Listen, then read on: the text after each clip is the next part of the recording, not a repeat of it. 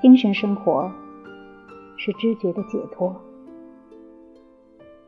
通过精神生活，我们处处发现灵魂的直接反应。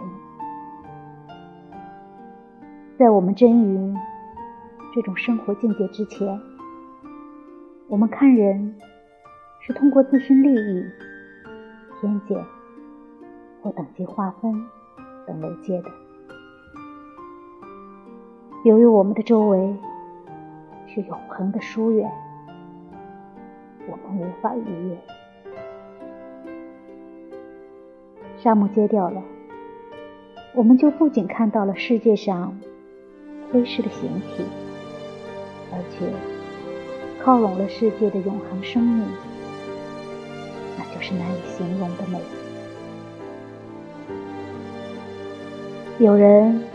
在外在的世界里寻求精神的真相，在这种探索里，说不定他会碰上鬼魂，或是自然界的超感觉现象，使其困惑。